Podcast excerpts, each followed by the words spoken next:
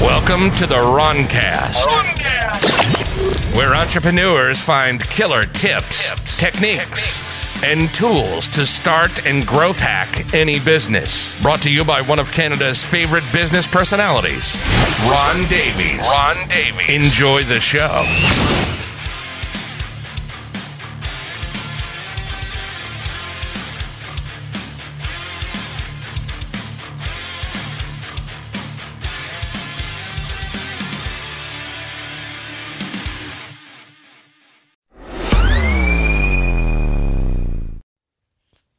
Hi, guys, and welcome back to the Roncast. I'm your host, Ron Davies, and we are on TRC 57, which is WTF is going on with the marketing team and even the executive team at Harley Davidson. I'll tell you what, I've owned Harley since I was a teenager. I don't know how many I've had, but I do have a patch on my riding jacket from the Harley Owners Group Club that says I've done over 500,000 miles on Harley Davidsons. That's more than 99.5% of Harley owners. So you might say that I'm an avid Harley rider, but I'll tell you what, if you're smart, this is the year to go out and buy one because I believe, as do the majority of investors, that this will be Harley Davidson's last year. The company has struggled with slumping sales the company is being met with a lot of trouble from President Trump because they have moved their quote unquote American motorcycle production offshore into Asia to save money. And Mr. Trump and riders like myself are not happy about it. There's no way that Harley Davidson should be manufacturing this uh, this bike, at least all of the parts of this bike in China and other parts of Asia, shipping it to Milwaukee where a few pieces are bolted together and then call it American motorcycle. Honestly, the bike I have right now is what's called an Ultra Glide CVO Screaming Eagle. It is the most expensive and equipped Harley Davidson ever manufactured. And if you went to put this bike together similar to mine now, you'd spend about 80,000 Canadian dollars.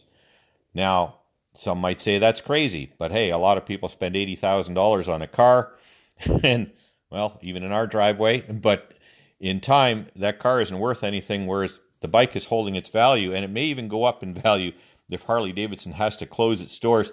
I don't know if you've seen the ads that Harley is running targeting millennials. It's it's like they have no understanding. They talked about segmentation of the motorcycle buyer market. Uh, they've lost their focus on their core buying group, which is people like me who have had bikes, if not Harley's bikes all their lives. I don't know how much I've spent on Harley Davidson motorcycles. My brother rides a Harley. Most of my friends ride Harleys, and my wife rides her own Harley. So the fact of the matter is, unless Harley Davidson starts speaking to us as the core rider group, um, they're going to lose an awful lot. And what's going to happen is people are going to go over to Polaris's Indian motorcycles. Um, you may or may not know um, that the Victory brand that was Polaris's before uh, tanked. It went away, and now it's Indian. And Indian is building a very good quality big bike. Um, Harley, for a while, was focusing, they thought, on making smaller, more economical bikes for people like millennials who see motorcycles as practical transportation. And in a recent Harley Davidson video ad, it showed a number of millennials sitting on the edge of sort of a park garden swinging their legs and playing on iPads as a couple of big Harleys went by and they kind of looked at these riders all enviously. It, it's like it's like the marketing people at Harley Davidson just have no clue what they're doing. No idea whatsoever. They've lost touch with who their buyers are. Uh, the average buying demographic of the big bikes, like my bike, which is a 1.8 liter Ultra Glide, as I mentioned, um, the average family income um, it's not a ton but the average income is about 90000 a year. The average buyer age is 50 and they're trying to sell these things to millennials who are interested in ecology economy practicality and pragmatic use. These are the people that are buying their first teslas. So harleys are a lifestyle bike. You know, they they were smart when they were appealing to female riders. My wife has her own Sportster. It's a little hot rod, and I love it too. And they do, you know, ladies' nights where they teach women how to uh, the how tos of motorcycle riding and safe riding. You know, how to pick up a bike if it's laid down, all those kind of things. So they've done a lot of smart things in the past. Um, but the last CEO, the, previous to this one, um, just it's like I don't know what happened. They have no clue, no idea. In my in my opinion, it's completely irresponsible. I can't believe the marketing that Harley is doing got past the chief marketing officer, let alone got past the legal people. Um, Harley's introducing an electric motorcycle. What company could be less predisposed to success with an electric motorcycle than Harley Davidson? And here, let me give you an idea of the size. So Harley Davidson um, in 2017, I believe, sold about 215,000 motorcycles, which isn't a lot. Uh, Honda sold, I believe, 2.9 million motorcycles themselves. 65% of Harley Davidson's market is in the United States. About 5% is here in Canada, and about 12 to 16%, I'm not sure what the numbers are exactly, is in uh, the European Union.